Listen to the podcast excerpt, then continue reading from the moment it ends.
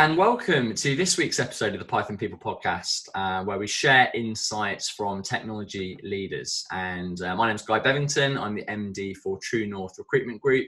And uh, this week, I'm lucky enough to be chatting with uh, David Hachuel. Uh, David, uh, thank you very much for being here with us today. Happy Friday. How are you? how are you doing today? Happy Friday. Thank you for having me. It's, it's a pleasure.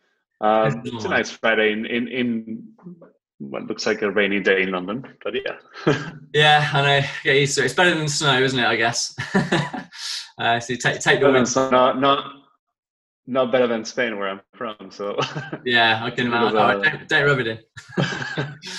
um, well, uh, David, it's an honour to have you on the show. Thanks for being here. And um, I guess by way of introduction, uh, for those people that are yet to have the pleasure of, uh, of making your acquaintance, um, you are a, um, a, tech leader and entrepreneur, and uh, I think it's fair to say in recent years had a particular focus around the, uh, the health tech space uh, with companies like Auggi and, and, uh, and Bold Health, etc. And um, I guess sort of frame our, our chat and the episode today. So we, we had a good chat recently, and we got talking about I guess the health tech landscape in general and uh, some quite interesting aspects within it, uh, specifically around the validity of, of business models in in the health tech space and how you actually go about moving forward with an idea uh, in terms of assessing market fit and uh, and also we talked a little bit around the ethics of, of the health tech space yeah. which I think is uh, increasingly important in the sort of digital age that we we live in, uh, where people obviously um, you know, interact with content on a daily basis. And uh, so we thought let's get together, let's do a podcast on it, and uh, and kind of here we are, I guess. So um,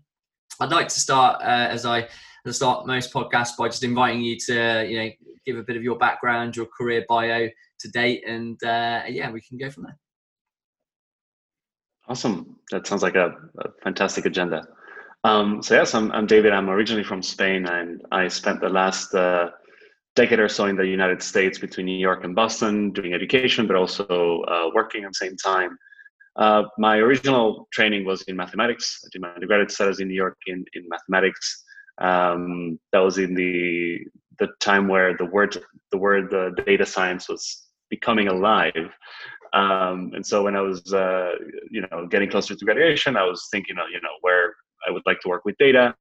Uh, you know, a degree in mathematics without you know uh, a PhD, it's uh, it's not a good you know career path right? So data science was sort of the, the next best alternative for me. And uh, and i ended up uh, thinking that finance would be a good place to start. It's great data a lot of modeling challenges. And so i joined the bank uh, up in boston after graduation uh, where i spent about three years basically building statistical models to to model different parts of, of, of the portfolios that the bank has.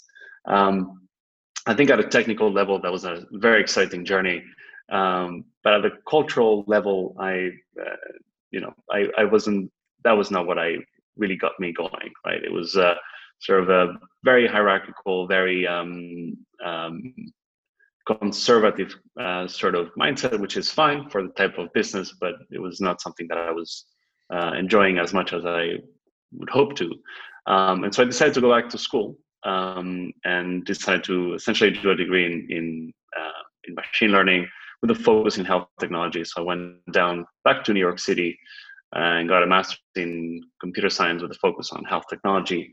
Um, and that's where I essentially developed the, the technology behind Auggi, which is the startup that we can talk a little bit about later, but uh, startup that I ended up co-founding.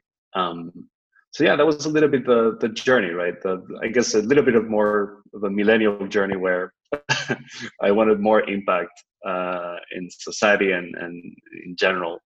Uh, that was sort of what drove that decision of of switching to healthcare. It's it's hard not to be motivated by problems in healthcare. Yeah, absolutely, absolutely. Yeah, and it's interesting you say the millennial journey because I guess it's. Uh, uh, yeah, I suppose historically that's always been the, the trend, hasn't it, of, of millennials kind of, you know, um, buck the corporate system and, and want to go something towards something that's kind of making an impact. But it's amazing actually how, as you know, we focus very heavily on the data science uh, vertical as a business. It's amazing how actually we're seeing that becoming more and more important to people on you know all, all age groups and, and all kind of backgrounds and and I think that's one of the beauties of data science as a particular industry is it's uh, it's an area of technology where you can actually genuinely see the impact of, of the what you're doing and, uh, and, and the kind of the difference it's making within a business.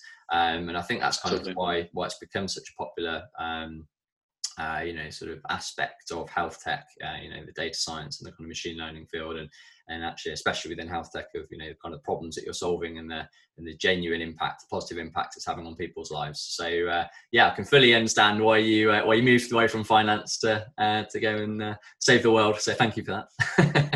Um, so um, yeah talk us through then. You mentioned uh, you, you, you developed the technology for Auggi um, know, do you want to give us a bit of background on some of the um, kind of technology you developed some of the, the programs you've been uh, involved with and kind of what you're what you're most proud of yeah, absolutely. I think that uh, Auggi's uh, inception is is certainly a very uh, fun story to tell because it sort of started as an accident. I, I had a several conversations with a, a, group of physicians at uh, at the at the school, uh, uh, the hospital, if you will, uh, a part of the school I was studying at, which was Cornell University in New York.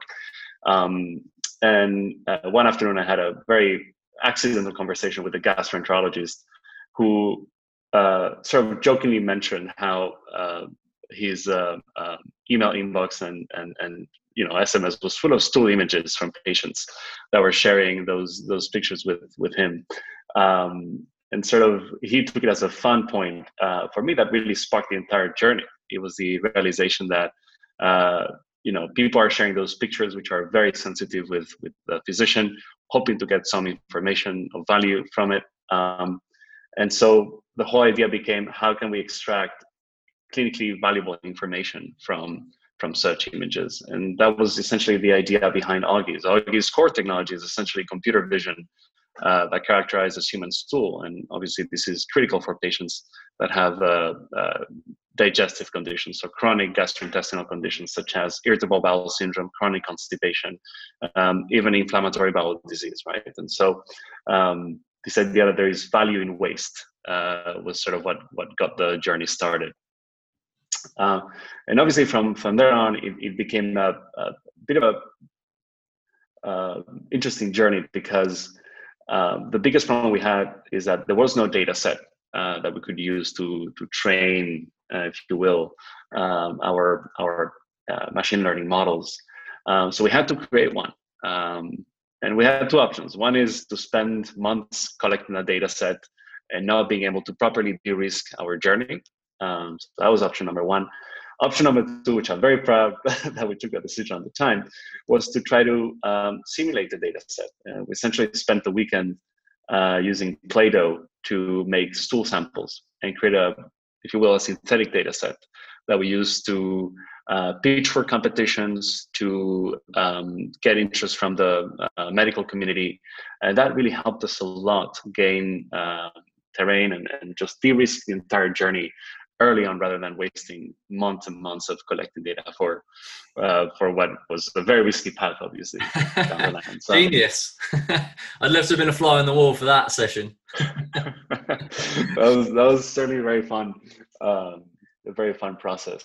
Um, I think that one of the things that that is important in, in that journey is that it all started as an academic process. So at the beginning, we we weren't thinking about what is the economic upside or what is the economic value proposition of, of such a product. We just assume that because it is clinically valuable, that uh, then it can be also economically valuable. And those tend to correlate, but it's not a given. Mm. And so I think that that's where we started uh, a little bit, uh, uh you know, the focus uh, very early on, uh, try to understand who could buy the technology, who would be a buyer of this technology. Um, and that obviously assumes that we want to make a startup out of it. Um, there are other ways to put that project out there uh, that are not a startup. You could uh, make it a nonprofit. You could remain in academia. Um, but for us, it was uh, clear that we wanted to to start a company, and uh, you know, we we started uh, essentially a very disciplined process of who could be the buyer um, and I'm happy to go in detail about it. But that was essentially uh, where we spent a lot of our time, um, and we ended up actually deciding to go direct to the consumer. Uh, and uh, there was a very clear um, opportunity there, uh, which was uh, to help patients uh, experiment in a more structured way. So if you're a patient with a condition like irritable bowel syndrome, you will spend a lot of time experimenting with diets, with meditation, with supplements, and so on and so forth. And so that's a very unstructured process. And what we realized after talking to dozens of patients was that that process can be improved significantly with more structured. Um, and obviously using our computer vision tool to measure the outcome. And so that's essentially what what we propose to the to our users or uh, our customers, if you will. Uh, basically, a tool that helps you self-experiment in a faster and more efficient way, so you understand what works and what doesn't when it comes to lifestyle and dietary choices. Mm. If that mm. makes sense. Um, yeah. So yeah, let me stop there in case you have any questions. But I think that that was sort of the the initial days. No, it's really, really interesting, and I love the story and how it came about. You know, just sort of a casual conversation, and you, you clearly, you know, twigged, twigged an idea in your mind and sort of followed your nose. And I think that's, uh, that's, a, that's a great, uh, you know, it's a great hallmark of a, uh, an entrepreneur, I guess, isn't it? Somebody that sort of spots the opportunity. And and yeah, I was really interested in what you were talking there about the, um, you know, understanding the, uh, the business model, and I, I guess that's particularly important in something like health tech, isn't it? Because there's, there's clearly lots of reasons why you potentially would want to start a health tech business. You know, just from purely down to the you know, the, like say, the positive impact and the altruistic, you know, nature of the business. You know, you kind of think, well, obviously it makes sense if we can, you know, start a business in in this field and solve this condition for somebody. Um, but I guess there is this other side of the coin, like you said, unless you're a, you know, a not for profit or you're a you're a charity or you're, you know, in research, a business has to have a customer, doesn't it? Has to have someone that's going to buy the product. And, and I guess there is always that fine line, in, particularly in the health tech space, of understanding, okay, well, you really got to assess the business, the validity of the business model.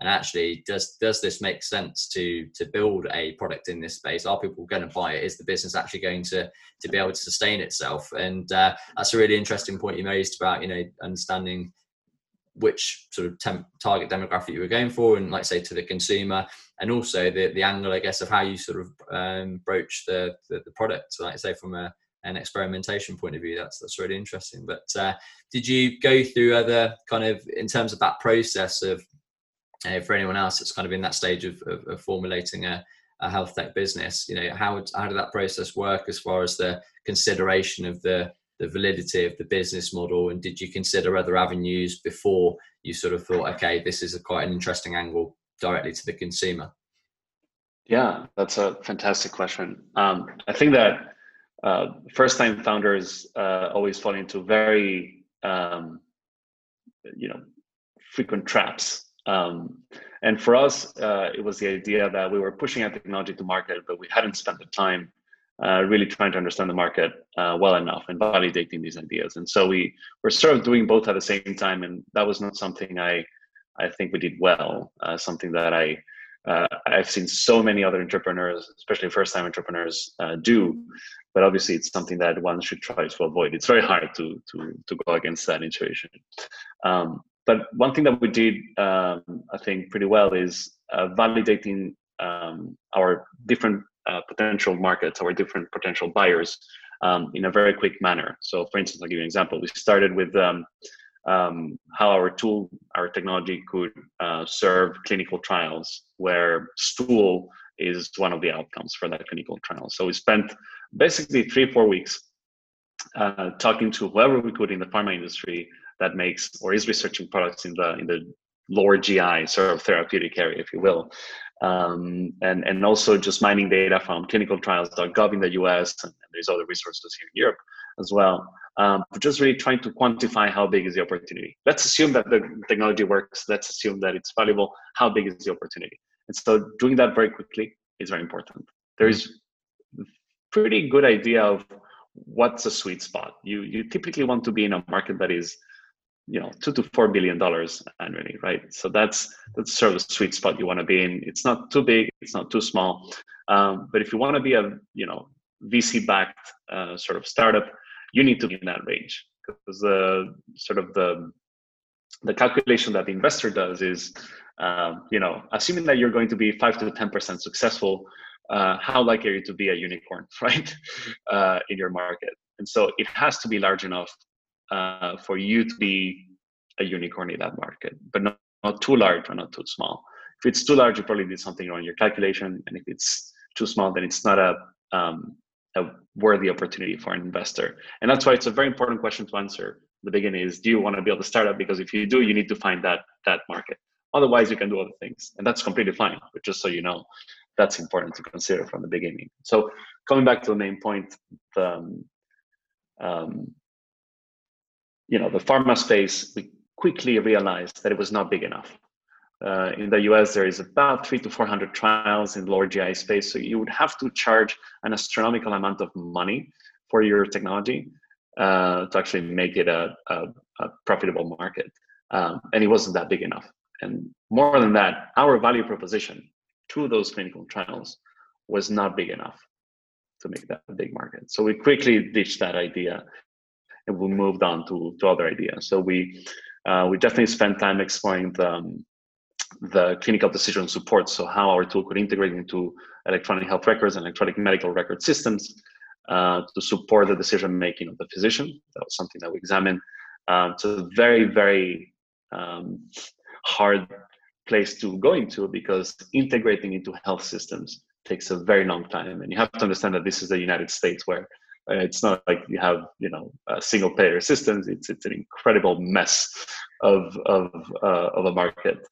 Um, uh, so that we quickly ditched that one. Uh, we spent some time in the employer um, employee benefit, which is a very interesting market, a crowded one, but certainly a very interesting one where there's a lot of uh, of these digital health com- companies going to. We'll, we can talk about that later, but that's that's really a very attractive market, uh, which has a lot of complexity, especially how do you prove to the employer or the payer in general that you can reduce the cost for them? That's a very hard question to answer.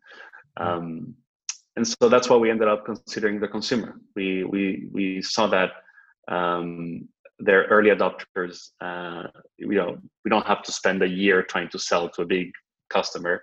We can sell uh, to a user in a small amount of time. Um, and we could test out, obviously, whether or not our product is valuable to the end user um, with the idea that we would find an economic buyer later on that would be different from the consumer. That was sort of the, the grand vision that we had. Um, and I think that the, the very important point here is that all these big assumptions that I'm telling you, we built experiments to test them. And I can give you some examples of those. But I think that it's a very important idea. Uh, where is the where is the big risk? Um, what kind of innovation are you building? Um, and understanding you know what the big assumptions you're making are uh, and trying to uh, build experiments not products experiments to test them and quantify them is a very important way of thinking i think yeah yeah absolutely That's, that is really interesting because i guess you know all entrepreneurs start out with an idea don't they like you said and and i guess any business is always and i'm relating this back to to, to true north you know you kind of start in one direction you've got such belief and volition in in that idea and then all of a sudden, you know, because I guess really any any even if you've done your due diligence, any kind of startup's always a, a guess as to how it's going to obviously perform, and you've got to always do this, this do an adapt approach, I guess, in a series of pivots along the way, and, and sometimes where you end up isn't always where you necessarily thought you would at the beginning of the journey. But um, what I really like about what you said there is clearly they sounded like quite a considered almost scientific approach you know from these experiments that you were using as to how you were justifying the next steps and and whether you would you would look to pivot or not. So yeah tell us a little bit about that. How, to, how did that process look? Yeah i think that I, w- I would typically summarize that by the term discipline entrepreneurship the idea that you you know you, you you follow that almost scientific process as you said to to de-risk the entire operation right? Um, so for us one of the biggest assumptions once we decided uh, to go direct to the consumer was is this valuable to consumers. You know we had this big assumption big hypothesis that um, patients struggle uh, experimenting on their own um, they need a, a, a, tool that helps them do that quicker and faster. That way they know whether they can eat these or do that and, and not be bothered by symptoms and things like that. Um, and we essentially, instead of building a complex product and spending months doing so, and I don't know, thousands and tens of thousands of, of, of you know, pounds or dollars in this case, uh, we spent basically a weekend creating a, an SMS uh, tool where it was us behind it. Uh, and we recruited, I think it was something like 20 patients. Um, and we started delivering that solution manually. No software, well, just the software for, for the SMS part, um, but really a very rudimentary tool. Uh, we call it a concierge pilot. The idea that what you're trying to quantify there is, is this valuable to people?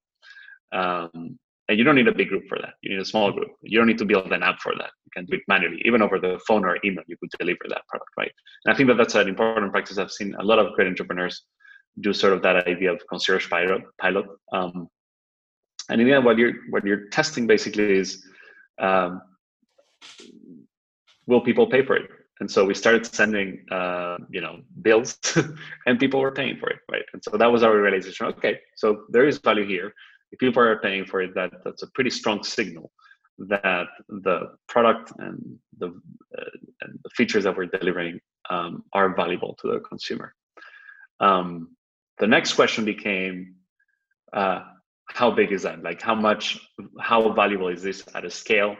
Um, in other words, and, and this is more the financial terminology, if you will, lifetime value, which means how much value can you extract from a single customer? And that's a very, very important metric um, mm. in, in the startup, well, in general, for any business really, is that can you extract more value from your customers than what it costs you to acquire or serve one, right? Uh, in the software world, serving has no cost because software is really uh, efficiently scalable, but acquiring those users can cost money through advertising and other means, right? Um, so the big assumption we had is, well, the, the one the one number we wanted to calculate is what is this lifetime value that we can extract? So we essentially paused the entire pilot we had. We um, spent a month and a half or so building a scalable version of that pilot, meaning software. So we built an app for that. Um, and we recruited about 300 patients. Uh, and we ran an experiment for three months, really trying to understand for how long are people going to find our service valuable. Um, and that's basically what we, you know, one is the value assumption, the other one is the scale assumption. Is this how how easy is it going to be to go to market? How efficient is it going to be? Um, and that's a very important question to to answer uh, as soon as you can. Yeah. Especially in consumer products, especially in consumer products where I think that it's very very different from the B two B space where um, you know value propositions can be quantified more easily, right? Mm. It's either some revenue um, uh, driver or it's some cost reduction tool. Yeah. Uh, and you can put a number to that. It's it's fairly easy to calculate. In the consumer space, um, the, the, I think the way the consumer reasons about things is uh, way more complex. I'm not going to say rational or not rational. I don't like that distinction. I think the consumer is rational, but it's way more complex, higher dimensional sort of yeah. um, decision making process, and it's way harder to quantify.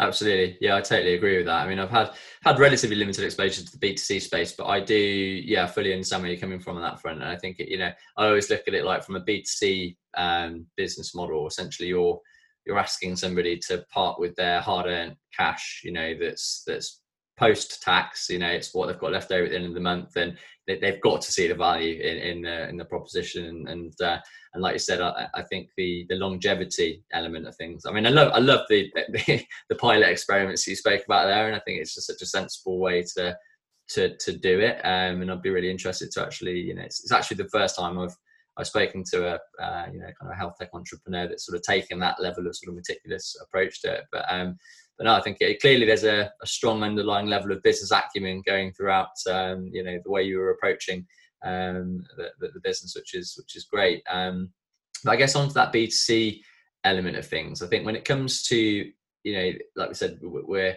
we're asking people to part with their, their, their cold hard cash for you know a product or a service in something like health tech, and um, where it's it's something that really people yeah, I'm sure do hold a lot of value in if, if um, you know they, they kind of see the validity in, in the service.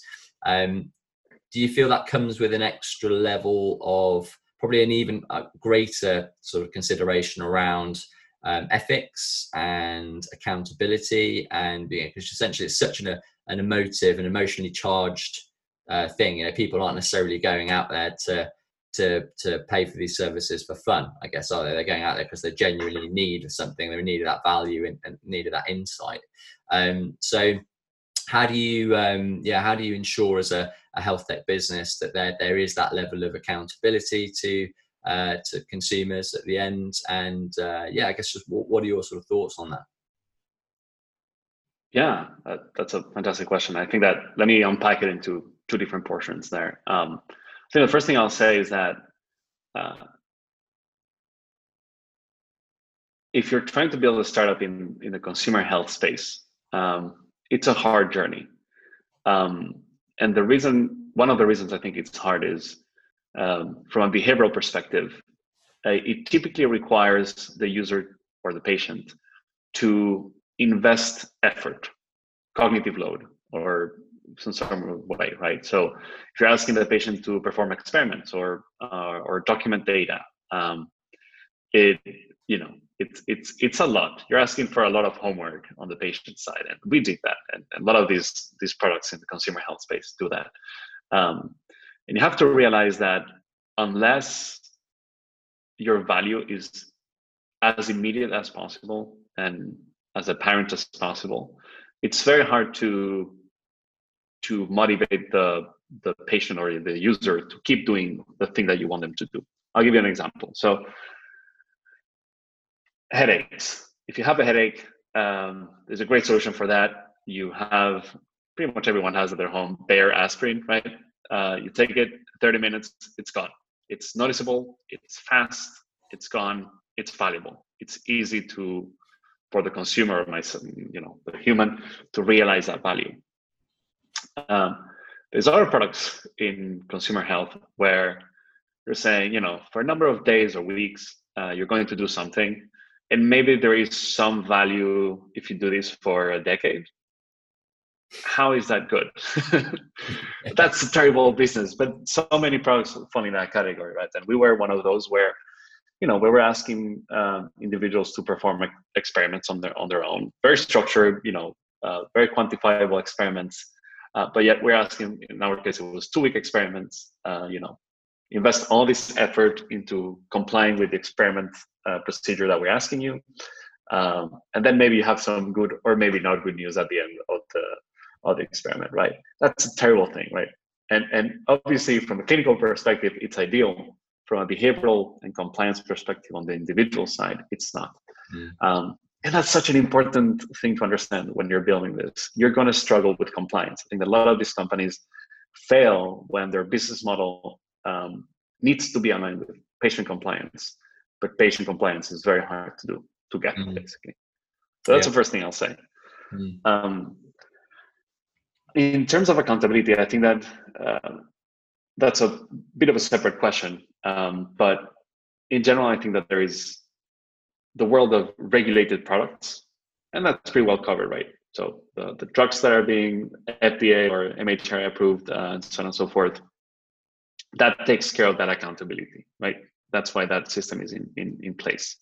Um, but there's obviously a lot of stuff, especially in digital health and, and in the supplement um, supplement industry, if you will, where uh, pardon the term, but there's a lot of snake oil, right? It's a lot of big promises and and and not necessarily clinically validated. Like you really want to make sure that what you're what you're offering is safe and effective. Those are that's why you have clinical trials. But there's a lot of products that don't need to go through that process. Um, and I think that there is a lot of brands out there that um, really take that seriously, and I've been lucky enough to be to have been able to interact with two of them. So I'll, I'll give them as an example. I think the first one is um, uh, Seed Health. So Seed Health is a company that recently acquired um, Auggi, um, which is the company I, we were talking about earlier. And uh, it's a company it's a microbial science company basically. Um, they they do research in different areas uh, everything related to microbes and how microbes can be uh, used for uh, betterment of human and, and planetary health if you will those are big words but it's true that's that's what they focus on um, one of their first products is a very fancy uh, probiotic uh, and prebiotic really destined to mm, improve gut health well, that's one of the things that that that it's uh, there for. Um, but obviously, if you look at the market of probiotics, there's a lot of probiotics out there, um, and very little um, clinical evidence that they actually do what they're supposed to do. Mm. So one of the things I, I, I love about uh, Seed Health is that they actually spend the time and the money, they make an investment in that accountability to the consumer. The idea that they understand that going through clinical validation, even if it's not uh, necessary, um, is a very good competitive practice, right? Um, and to give an example, their probiotic, we actually, as, as part of our collaboration and obviously uh, acquisition, we help them build uh, the software that supports a clinical trial they're running at the at Beth Israel, which is a part of the Harvard um, hospital system.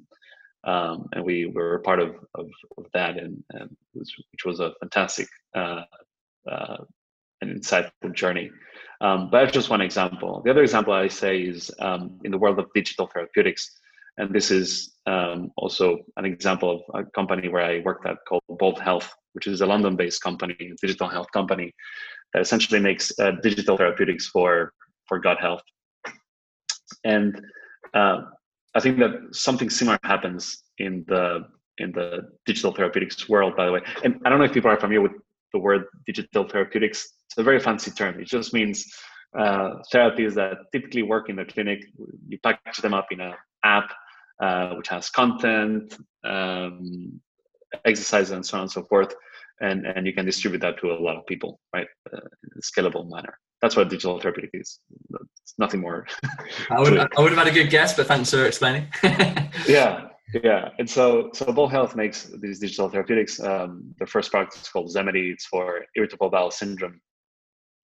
And it really went through the trouble to go through clinical trials. So both helped run a um, a, um, a randomized clinical trial, an RCT, at the University of Pennsylvania in, in the US, uh, really trying to prove the efficacy of their product uh, on on patients. And I think that's another example where where that level of accountability, even if you don't need it uh, from a regulatory perspective, is a fantastic um, tool, both on the ethical side, but also uh, gives you a competitive edge. that makes sense. Yeah, it does absolutely, and um, I totally, uh, I totally understand where you're coming from that front, and I think especially in the health.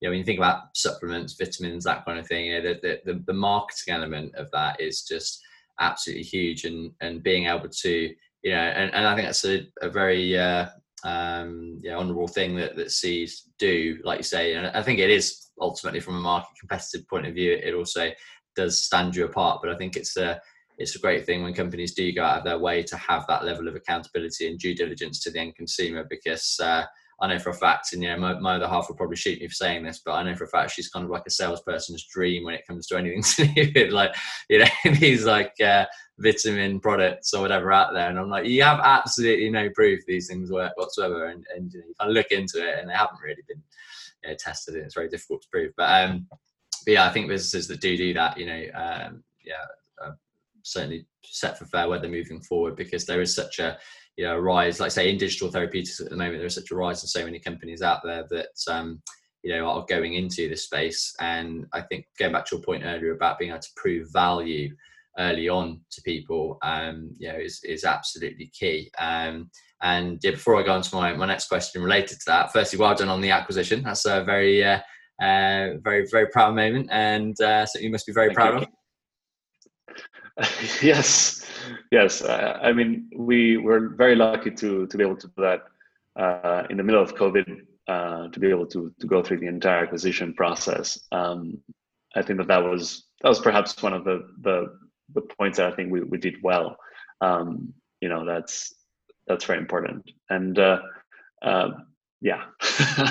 good, good on you. Yeah, there's there's not many people yeah. could uh, yeah, could say that during the last 12 months. You know, been able to successfully um, yeah, go through an acquisition. So yeah, fantastic, great well, work. we can talk about that because I think that um, you know, even if it's COVID, I think that uh, in general, activity in the health technology space, digital health space, has really gone, uh, you know, has risen uh, significantly during COVID uh, as a mm. result of COVID. In, in, in, fact, I would say, and uh, we can talk a little bit about that. But um, I'm I, to some extent I'm not surprised that these you know that there is M&A activity and there is venture investment mm. that is happening during COVID in in in, in health technology.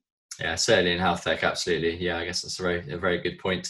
Um, but uh, yeah, just to go back to my previous question before we go on to that, I think that's a really good uh, topic to discuss. Um, but when we were talking about the value proposition and, and kind of people seeing the um, the value in the service, uh, how what impact do you think that has from a a relationship point of view with the end consumer? I guess from kind of a, a customer acquisition versus customer retention point of view. Um, yeah, what, what are your thoughts on how quickly that value needs to be seen and, and ultimately what impact does it have on the i guess the longer term relationship with a with a consumer that's a fantastic question. I think that it's also a big question. So i'll do my best here but i think that i'll, I'll unpack it a little bit. The first thing is um, I, go back to the question i said to, to, the, to the matter i said earlier which is if you're building something uh, make sure you understand what what type of uh, company, if it's a company or a nonprofit or academic project you want to build. Uh, how you answer that question will matter a lot in what you do after that, right? Um, uh, a, a, lot of times I see physicians who, uh, you know, just for for for the betterment of their their patients, they they want products to exist uh, and they jump out and build those products, but they they don't consider whether or not that should be that can actually be funded by venture money. Um, mm. A lot of times it's not, and just because you know there is some level of requirement that is very high um, for a startup to be to be funded in that in that kind of environment. Um, so that's the first question. Second question, I think that typically you want to be the aspirin for that headache. You don't want to be a vitamin that maybe in 40 years will save you two years of life, right? It's mm.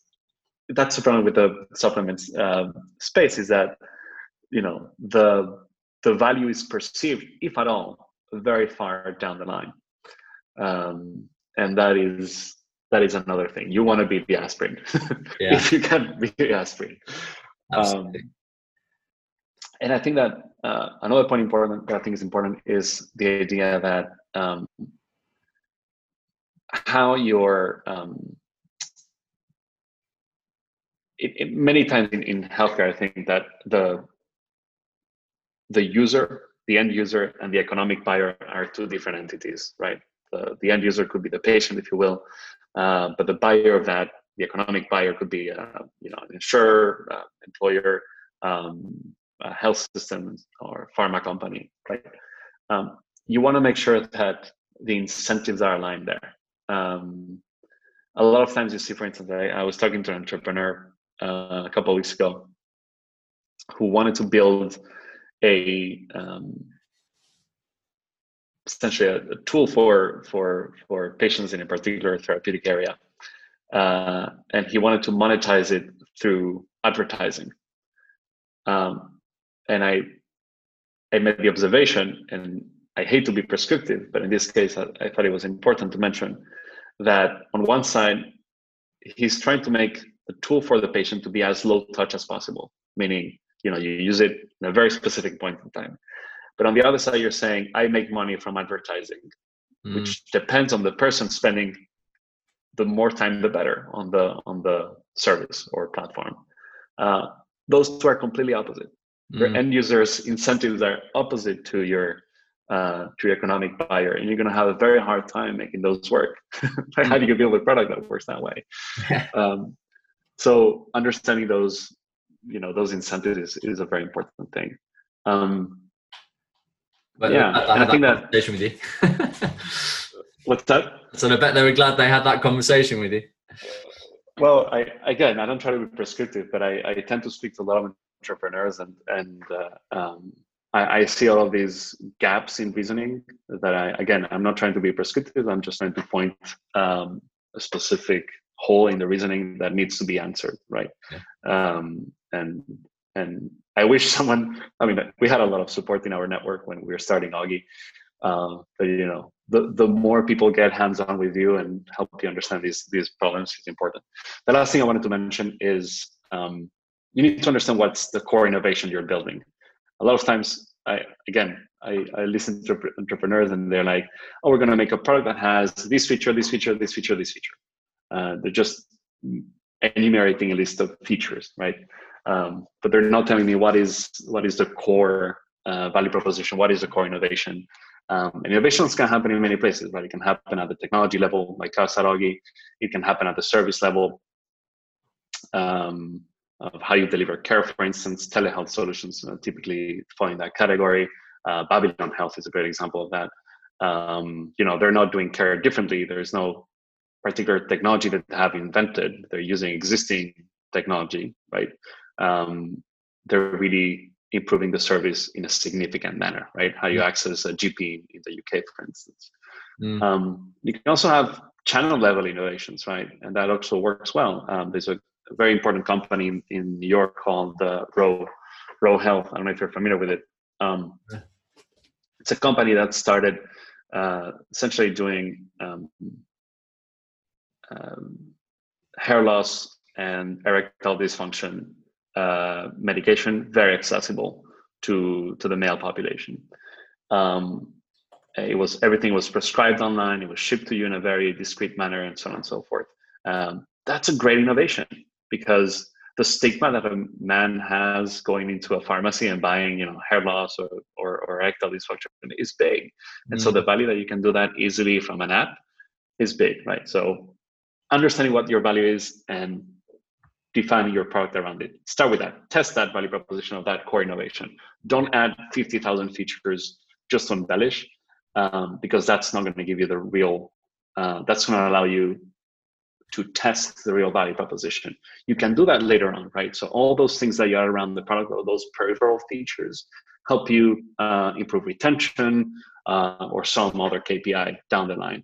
Mm. But at the mm. beginning, I think that there is you need to do the bare bones. The, the, the core piece needs to be the one you test nothing else. Yeah absolutely. Yeah totally. And it's uh again you know, just listening to that one of the things i you know i love about your approach is it's it's very kind of i mean a lot of what you've just mentioned there i guess that's not necessarily wholly specific to the health tech space. I mean just just listening to when you were talking you know I can see a lot of parallels there that actually extrapolate out to recruitment you know, in the world that, that we're in. You know, when you think about kind of what makes a, a successful recruitment organization, and there's all these different tweaks and changes that you can you can make, and really understanding how you're innovating, and and is it at a technology level, you know, from automation, you know, reach? Is it actually at a service delivery level, like you said, you know, or, or is it even kind of yeah, so distribution and channel level? So it's uh, very uh, yeah, very uh, sobering food for thought. Um, but um, yeah, I guess um, I'd like to just sort of close by going back to the point you were making earlier about you know the last sort of 12 months, the impact it's had on uh, you know health tech, and, and I guess it's something that is now becoming very prominent. And uh, you know, I was I was tuned into a webinar the other day that um, for a business where they were talking about the the rise in health related apps um, over the last six months. Um, you know, I think it's, it's sort of up, gone up 25% from 4 million to 5 million downloads a day for kind of digital therapeutic apps, which, um, you know, clearly showing a trend that everyone's taking their health a bit more seriously. Uh, I guess for, for relatively obvious reasons, um, but um, but yeah, how do you how do you see the the landscape for health tech and um, you know for 2021 and, and beyond? How do you kind of see it shaping up? Yeah, great question. Um, I'm no health economist, and I'm not going to claim exhaustive knowledge on this matter, but um, I'll give you my my bird's eye view from from my place. Uh, so I think it, it's true that I think everyone is talking about how COVID has propelled um, the digitalization and decentralization of health uh, in in big numbers, right? So I think that um, we were talking about earlier, right? So venture investment is is keeps growing and, and grew during um, during um, the 2020 year. Um, the strong M&A activity. The one I can think of is um, Teladoc acquisition of of um, of Livongo in the US, which was a one of these digital health players as well, very big one. Um, but I think that you need to if you if you were to unpack that and where are the areas where I think that there is most excitement and perhaps also from the investor perspective, um, I would perhaps mention the following. Um, the first is at-home testing. This idea of at-home diagnostics. This idea of being able to um, uh, to identify the issue and the patient uh, clearly and as cheaply as possible from home. Um, there's also a lot of investment and a lot of excitement in the um, R&D of drugs and therapeutics.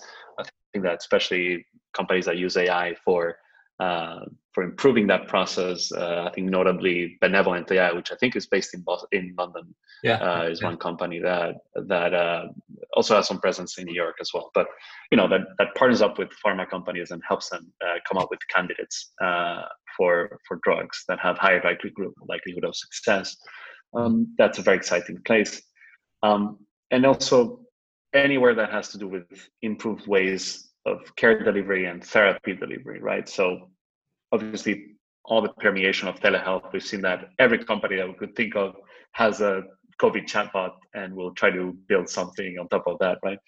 Um, there's also the sort of the digital pharmacies, right? Uh, I'm not sure how that works in the UK yet, but at least in the US, you have PillPack, uh, which was acquired uh, not that recently, but uh, by Amazon.